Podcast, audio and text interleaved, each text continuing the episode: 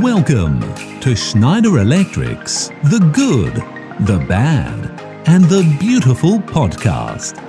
Every month, you will be joined by Me, Carmel. Me, Emma. And me, Rob. who will talk about real experiences from real people with some special guests along the way. Don't forget to share, like, and subscribe.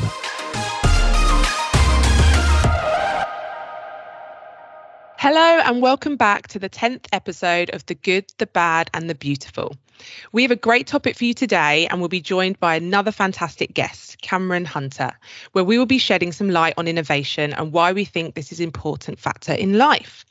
Not only that, we have been celebrating Black History Month across the UK and Ireland, which is a great time to reflect on the achievements and contributions of people from African and Caribbean heritage, both past and present. But as per the GBB tradition, let's just check in on my fellow hosts, Carmel and Rob. How's life? What's new? Hey, Emma. Hey, Carmel. Actually, there's not a lot new for me at the moment, but you know what? I quite like that. Uh, after a pretty tough period of finishing my masters, doing the endpoint assessment for my apprenticeship, all those kind of things, it's actually quite nice just have things settle down a little bit, take things a, a little bit slower, and get a little bit of me time back. Although I have actually been spending most of my time building flat pack furniture ready for the nursery. So yeah, not not quite going to plan, but there you go. How about you, Carmel? So I'm a bit jealous actually because you've, while you're finishing off, or you finished off the masters, I'm still doing it. So I've got a lot on. Recently got a new job. Don't start to the 1st of November, but it feels like I'm starting already. Something completely different, complete career change, new team, new area. And then I said, as I got my master's, it's all a bit intense. And then I got a three-year-old coming in in the mornings at like 6.30, singing Hakuna Matata to me every single morning. Not just that, I have to sing along with him. Are you gonna familiar give us? that. Are you gonna Yeah, yeah. give us a show? No, no, I'm not. Come on, No, no, come on. no. Maybe, maybe later, maybe later. What a wonderful Um, phrase. So I was just reading up on a few things, especially because, you know, Mental Health Awareness Day is just gone. And I thought it would be quite nice to just share anything that you use, especially when you're feeling overwhelmed. I, I mean, you know, I don't know if you guys go through that, but for me, what really helped me is just regular check ins, talking about absolute nothing, or maybe just discussing what's the latest on trash TV. I know I phone you guys for a little, you know, check ins now and again, but what do you both do? Well, to be honest, I haven't been doing a lot. I'm actually been terrible at the moment because I was boxing to kind of help with my mental and physical well-being, but actually I haven't been able to do that at the moment because I honestly feel like I've got a back of an 80-year-old, maybe even older than that. Like so that is stopping me from doing that at the minute. So I am looking for something new to do. So obviously any tips are welcomed.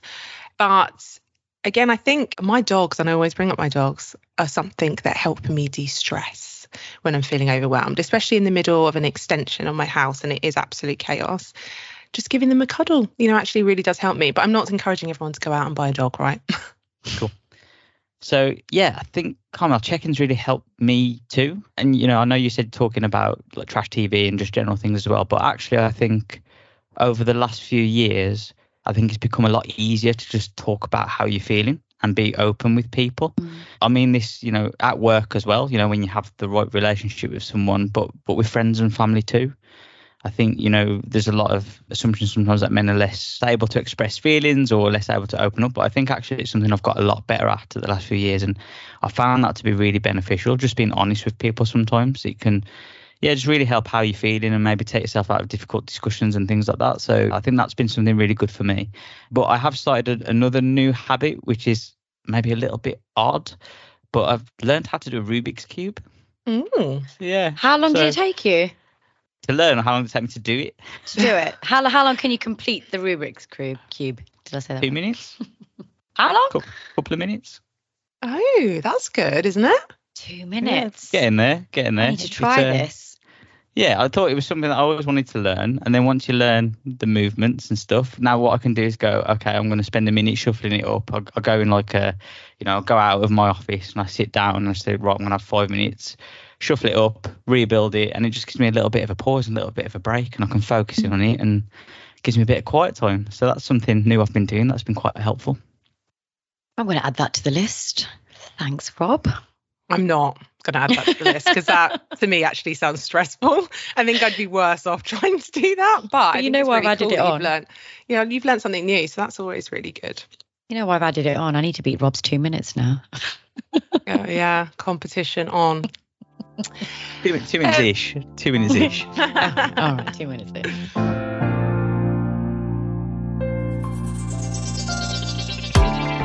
So, as you all know, Black History Month has been a key topic over the last month. And here at Schneider Electric, we have been educating our employees by spotlighting some key figures. And those are figures that have perhaps in the past contributed to our industry or related industries, and also our societies and communities, both past and present.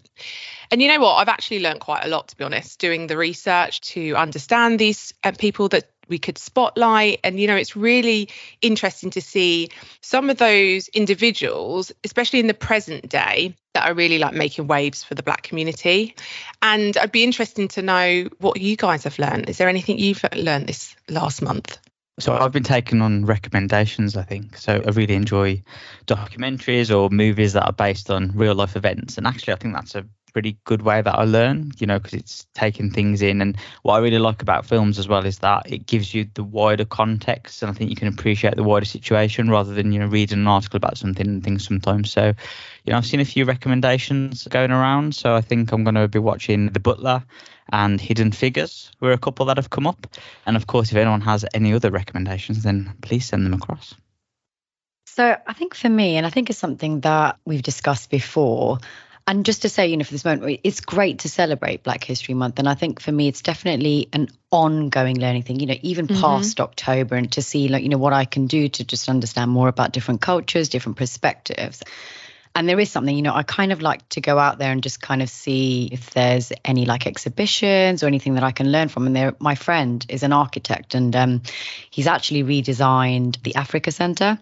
And what they wanted to do is they wanted to recreate it. It's in London um, to celebrate Pan African culture.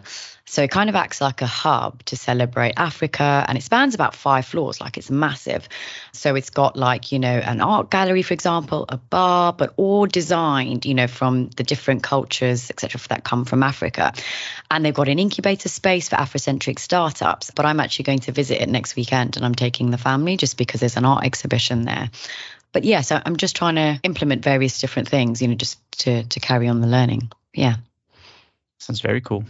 Yeah, that does sound cool. And I you're definitely right. recommend it. I will send the link. Yes, please do. And you're right, it is a continuous learning with any different culture, religion, different types of diversities overall. It is continuous learning for sure. So, our key topic of the day. Now, I don't know about all of you, but I do feel like the word innovation is used everywhere. You know, from creating new technology to new ideas and even processes to make things easier for employees or everyday life.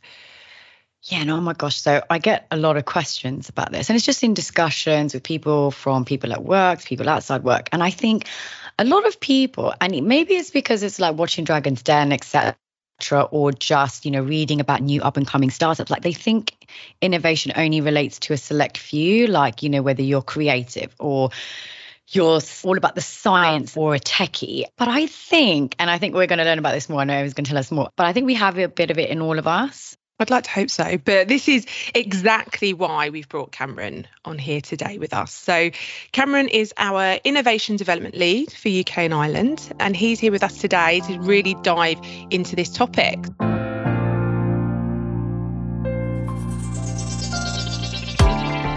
Hello, Cameron. How are you today?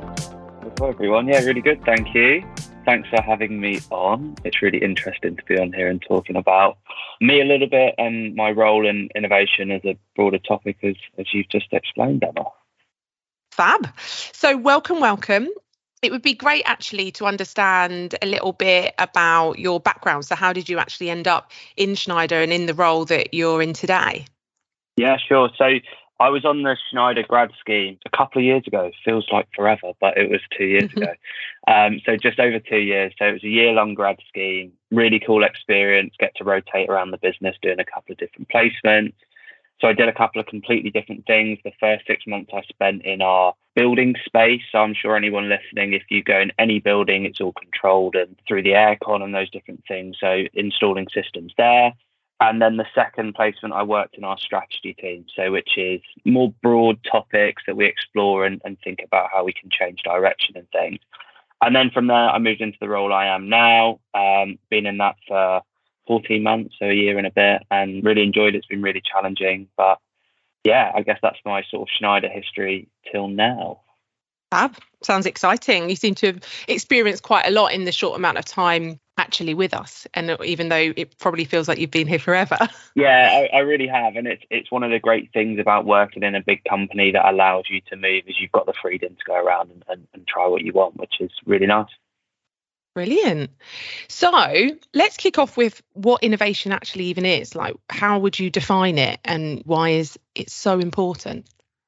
Yeah, I think it's one of those that is a very subjective answer to each person and can mean different things to everyone. So I think that's the first thing I'd say on that.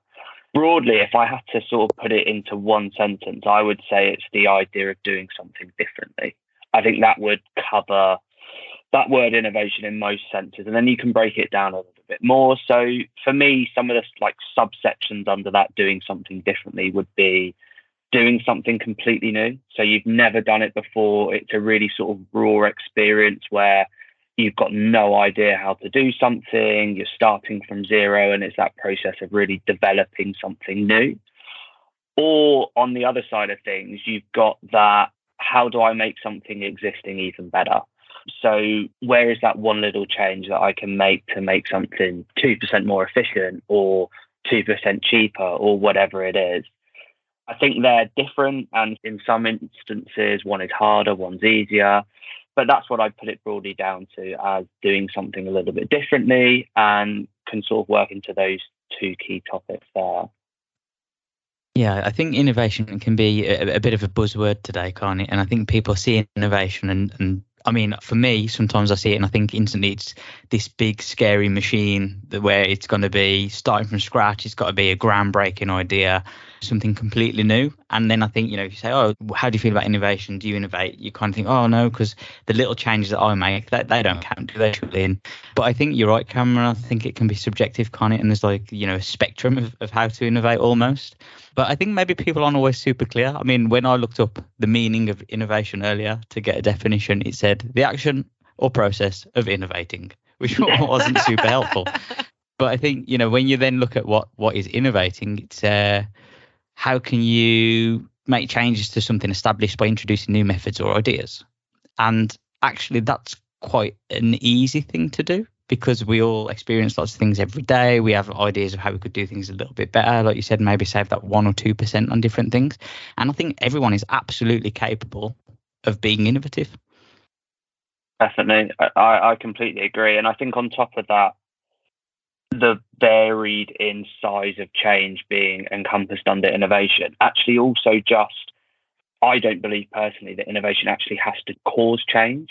So you can go through this process of understanding if you can do something differently, thinking that you've got a world ending idea. And actually, what you're doing now is the best it can currently be. And at the moment, there's no change. But you put yourself in that innovative mindset. You've been through that process of innovation, and that's led you still to an answer. So I think the process is more important than the outcome for me. Okay, interesting. Okay, Rob. So you mentioned that we can all be innovative, and that is something that sometimes I question myself. And I am I innovative? I'm not so sure. But do you think it takes a particular mindset to be innovative? I think it takes that willingness to want to be innovative. So whether that's being open or honest with yourself or wanting to explore something new, actually I think the most important thing is stepping back and once you step back and look at what you're currently doing, I would argue that most people get that drive of going, oh, I think maybe I could do that a little bit differently. I think I could change that there and, and introduce something new. So it definitely takes that willingness, But I would argue that if you put yourself in the situation to do that, it will happen naturally. I think as human beings, we are inquisitive. We want to do stuff differently. We want to explore. We want to learn. So I think that's really important. I also think that in this idea of a mindset, it's also really easy to flip it back really quickly because eight out of 10 of these wacky ideas that you come up with aren't going to lead to anything. And then probably even less than that aren't going to be feasible in real life. I could think up that I want to send a rocket to Mars. Mm-hmm. it's feasibly possible, but can I achieve it? Probably not. But I'm still thinking innovatively. So actually, giving yourself the best chance to succeed is probably really important in that mindset for me. Yeah, I think that's really interesting. I think I agree with with a lot of that as well. I think absolutely takes a mindset, but I think the requirements of that mindset aren't as high as what some people would assume to be. I think people can kind of have it in their minds that it needs to be this huge conceptual, groundbreaking thinking once again. But actually, if you just look at day to day and you take that step back and you think, okay, well, this isn't working really well. Like, what do people think about this? How could we do things a little bit differently? And just try new things. I think you're being innovative. Well, you are being innovative. And I think it's interesting there as well that Cameron, you mentioned about having processes around innovation and you know this feasibility thing as well. I think the other thing that people might assume is that some people are more innovative and it's a natural thing but actually you can put a structure around being innovative. You know there's like a cycle to reviewing the situation trialing something measuring those results and then going back and seeing okay can you tweak it again? So i've learned a bit about this process as well because i've always kind of struggled with uh, am i an innovative person? Do i think like that? So you know i think if you look at things like the lean startup or a book called be less zombie for example those are things that are quite useful that if you're kind of new to the world of innovation it gives you a little bit more structure to say say, okay, well, how can I how can I approach this? How can I challenge things a little bit differently? I think also the mindset is a good point because following on from what you both said, I think it's having a view of what people perceive in general to be a failure and thinking of it as not as a failure, as in, I think if something doesn't work and it didn't go the way you thought it was going to be, it's all about, okay, well, one, what did you learn from that? Two, where can you take that now? You're constantly learning. I think if you didn't learn anything, then that's just, you know, kind of a waste of time. But there's always something that you've learned from a process or maybe you know a new idea that you have that maybe didn't work out and maybe changing it to something else so i think there's something key in that and also just the ability to adapt like if something doesn't make sense you can actually go well, okay, here's some feedback. It's not what I originally thought it would be, whether it's a process, whether it's a new idea, whether it's being something new or changing something. Here's some feedback from something, accepting that feedback, and oh, okay, let's see how I can do it differently to actually solve this problem. So just being able to adapt. And I think that's in all of us. I really like that idea, Carmel. And one of the things I've learned in sort of the year in this role is this idea of failing fast. And I love it as mm. a saying. Just give something a go. And if it doesn't work, cut it there and try something new. This idea of failing fast, this process of trying new ideas, seeing what works. And that's where you see the really successful entrepreneurs. They give something a go. If it doesn't work, they move on and they try something else. They don't stagger on mistakes. They just learn from them and move on. So yeah. failure um, like is really critical. And that's the thing, isn't it? I think a lot of companies they have put so much money into these projects and they go on for a long, long time. But it's just like you need to know when to stop it because, okay, just cut your losses from where they're at at the moment and just being able to accept it, move on, take those learnings and, and carry on. Do you think there's a big piece around having even the time to be innovative because you know we're all rushing around our daily lives work days personal lives everything is at a million miles an hour normally having that time to take out to actually engage that creative mindset, that innovative mindset to innovate? Do you think sometimes that can be a bit of a struggle for individuals? So, in regards to time, we don't have a lot of it. I think whoever you speak to, you know, there's always something that can be done. But I think if it's built into us. So I've known a couple of companies, for examples that you know that people have given me is one, it's into their objectives. So five percent or ten percent of their time are actually inbuilt into their objectives to work on innovative projects or anything like that. And the point of that is is one, it really motivates employees, right? Two, actually, if it's in their objectives, they're really going to strive for it and look into ways of, okay, it's about, you know, improving a process or having a new idea. Like, you know, that is bringing something not just to them for satisfaction for themselves, but also it's bringing something to the company too. So that's just a really good example of what people have done. I don't know if you guys have thought of or heard of anything else that people have done because I know it's a big issue. I think it's one of those things that happens naturally if you're in the right culture of an organization. I'm completely with you. It's for me, it's something that shouldn't be on top of your normal workload. It should be something that your current workload encapsulates. So it's really hard to build that culture. As ultimately, I think it comes down to the team you're in and the environment to allow it.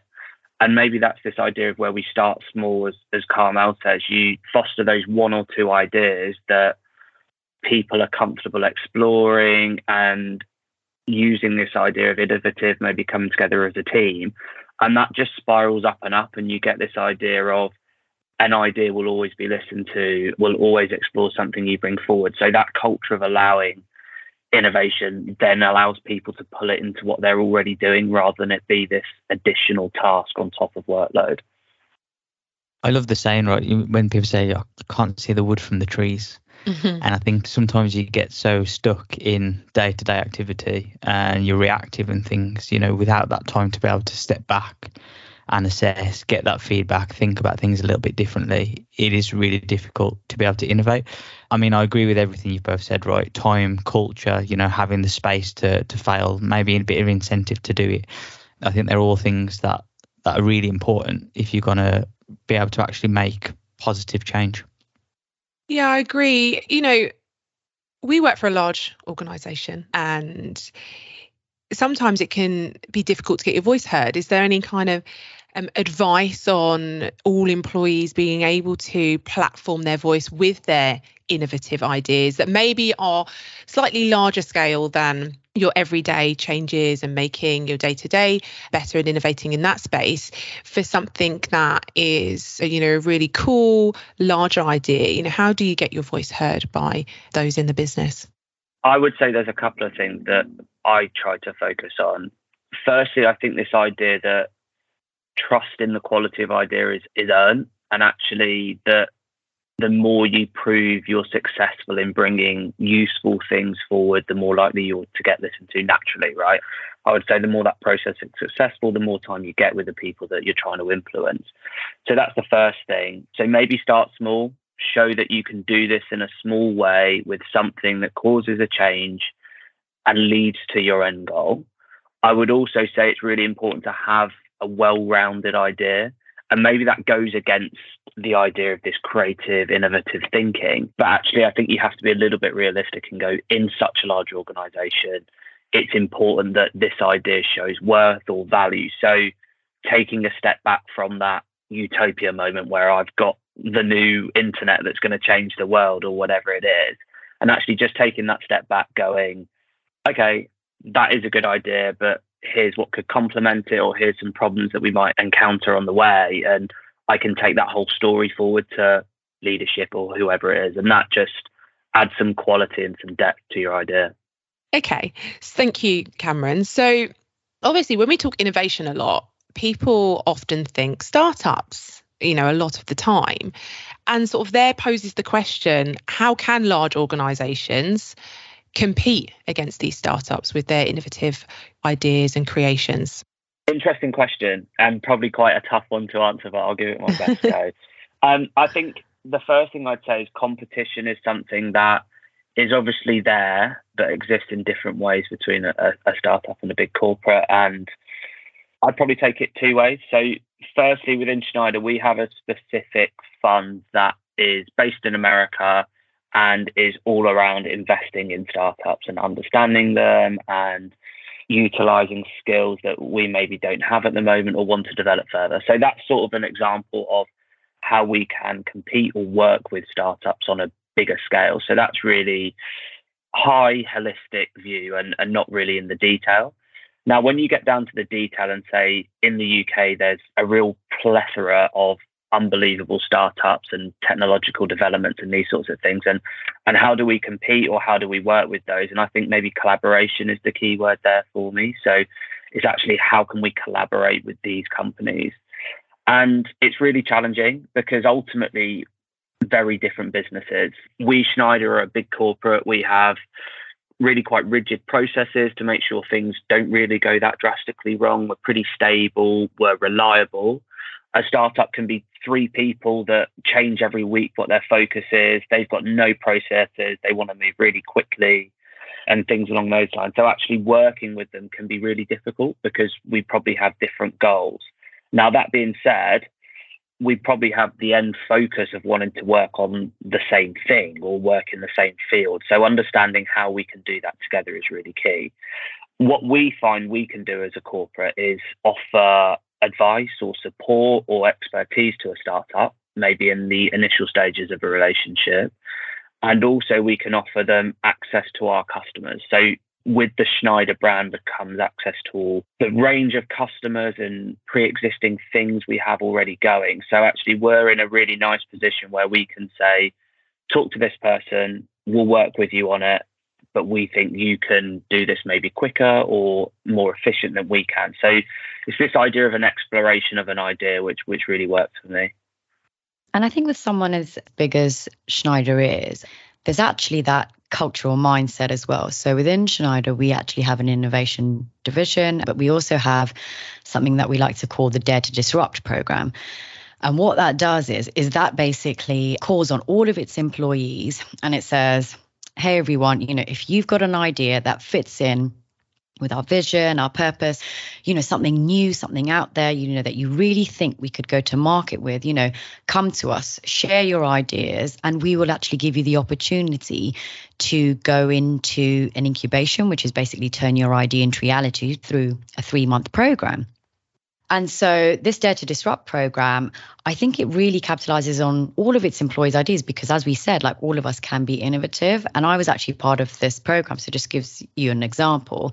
I joined up from communications. I joined up with a team of four. Someone that we had was a general manager, then someone in sustainability, and then someone who had worked within the market that our idea was based in. And all four of us got together and we work in very different parts of the business and, you know, in different countries as well. And we got together, came up with an idea and we pitched it just like Dragon's Den to, you know, the innovation team, to our board at Schneider.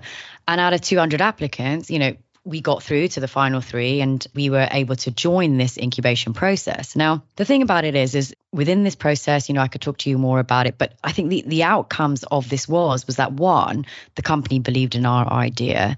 Two, it kind of motivated us so badly because we were like, actually, they're giving us this great, fantastic opportunity to leave behind our day jobs for three months. Let us go and see if this idea, this pilot, unit could actually work with potential customers, you know, reach out to them, create ideas, you know, get feedback on these ideas that Schneider had never done ever before. And it was that belief that they had in us. And I think that also motivates other people because off the back of that, whilst our startup idea, we didn't go through with it because for various different reasons, we actually shared our insights back with the company. So one, ways of working, because it was completely different to what we had been used to in Schneider. We actually had mentors within the startup area from sharing our processes to sharing our ideas thinking to, to even to the way new ways of that we were thinking but it was an absolute unbelievable experience and i think quite a few large corporations do this i think xerox do it they give 10% of their times to their employees and they also allow them to go into to incubation but I think that's an important investment into your employees. And I think it's one of the key benefits that we have within Schneider. I think just to kind of summarize what we've talked about, again, I think I agree with most of this, right? So collaboration is key, you know, mutual benefits within that process, finding mutually beneficial partnerships to explore these kind of things. And in a big company, I think if you have an end goal or a defined strategy, you know, you, you know where you want to get to, and then it's kind of committing to that, you know, whether it's a, a product development strategy or a diversification strategy, you know, having that idea of where you want to get to and what those results are going to look like. And then it's allocating resources, isn't it? I mean, Cameron, you mentioned some startups, they're three people. You know, is it difficult for a, a, large corporation to hire three people specifically as a task force to, to look at an innovative project? Probably not, but you've got to be committed to where you want to get to, right? So I, th- I think it's collaboration is key and resources key as well. Right. That was very interesting. So I think really now's the time to kind of wrap up the conversation around innovation and we always like to give advice to our audience um, to our listeners and so my question to you cameron really would be what advice would you give to somebody looking to engage their creative mindset and be innovative maybe your top three tips for example Oh, my top three tips. Okay, I like the idea of I'm a sort of a builder into things. So I like the process of sort of improvement. So my first one would be start small. So prove your maybe a bit horrible, but prove your worth. Build those sort of layers of trust with the people that you're trying to push these ideas onto and, and show that you can do it from the first point. I would say my second point is bring more justified and well-rounded solutions than you probably think would work. So most of the time that initial idea probably needs a little bit more thinking through before it's in a position to take forward. And finally, I would say don't do it on your own. So use those support functions, use the expertise you've got in the business. In Schneider, we've got pockets of incredibly smart people across all the different things we work in build a relationship with those people, understand their challenges, because actually that's where the innovation needs to happen a lot. So that's probably my my three things there. Emma. Thank you. Brilliant. Thanks, Cameron. I, I, mean, I personally found that really interesting. Like I said before, you know, innovation is one of those big, scary topics for me sometimes, or has been in the past. And, uh, you know, I'm, I'm getting more comfortable with it every day. So, you know, let's start small, let's build trust, let's collaborate, and let's fail fast thanks so much for uh, for joining us on the the podcast to talk about that.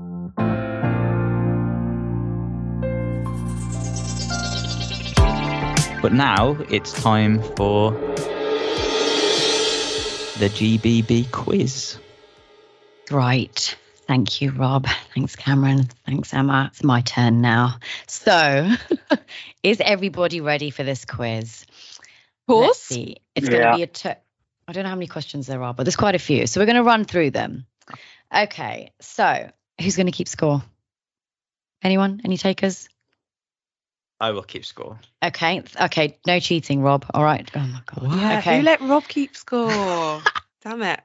Right. So today's quiz. Number one. Which of the following foods is not native to Jamaica? Okay. One, butter chicken two jerk chicken, three ackee and saltfish. One. Butter chicken. I'm going one as well, yeah. Okay, you're absolutely right. But there is a technicality because the dish ackee and saltfish was actually originated in Jamaica. However, ackee actually comes from Ghana and saltfish actually originates in Northern Europe. And okay. Eastern Canada, by the way. Just so that's exactly what I was going to say. Yeah, mm-hmm, mm-hmm, yeah, mm-hmm, definitely. Okay, can you? This is number two. Can you name one of the three women?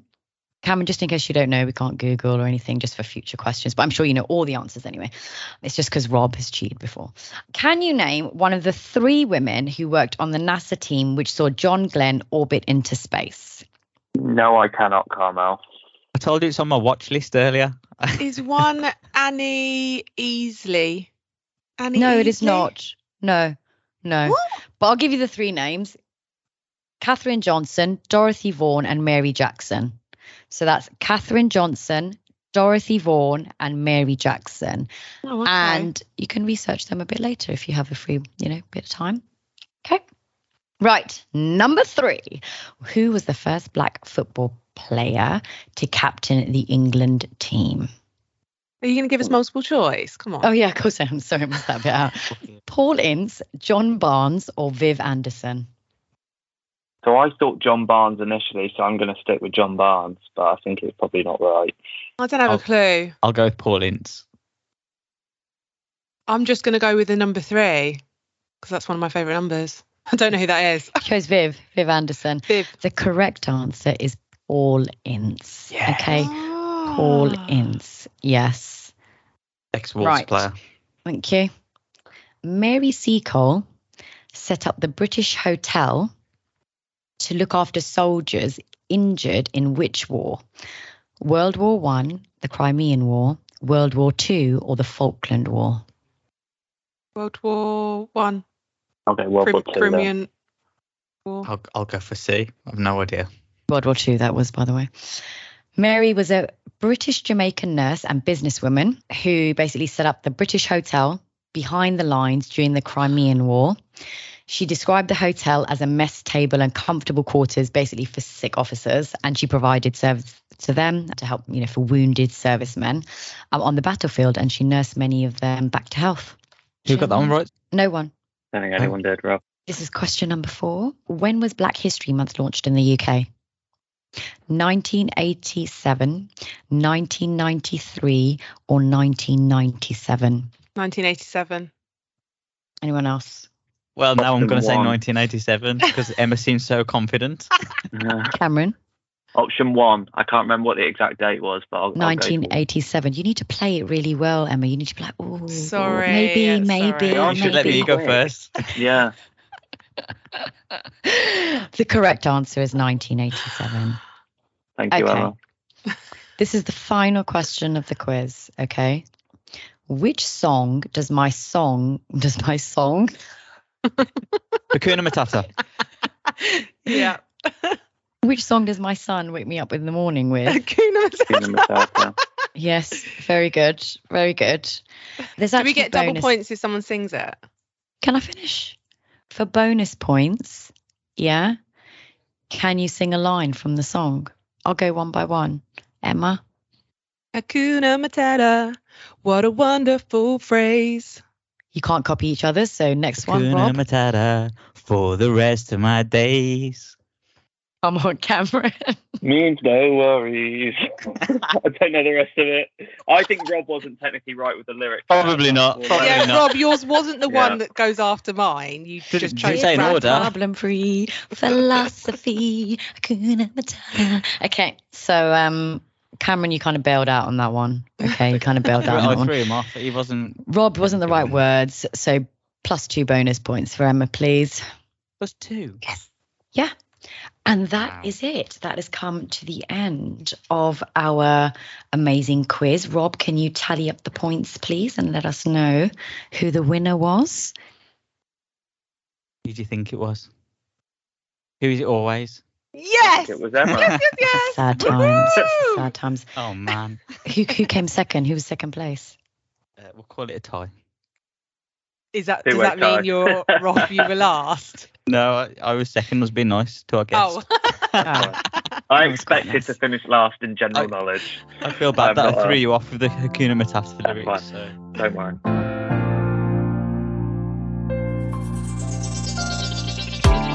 Right, well, it's that time. So, just wanted to take this time to say thank you, Cameron. That was, I learned quite a bit today. So, thank you very much for joining us on the show. Thanks, Rob and Em. Look forward to the next episode. And for everyone else, if you have any questions, feedback, or want to suggest some topics for the next episode, then please send them to thegbb at se.com. And you can find us on blog.se.com, Spotify, Apple, and your favourite podcast library. Please don't forget to share, like, and subscribe. And we'll catch you next month. The content of this podcast is for informational and entertainment purposes only. The information, statements, views, and opinions belong to our hosts and should not be construed as advice by Schneider Electric.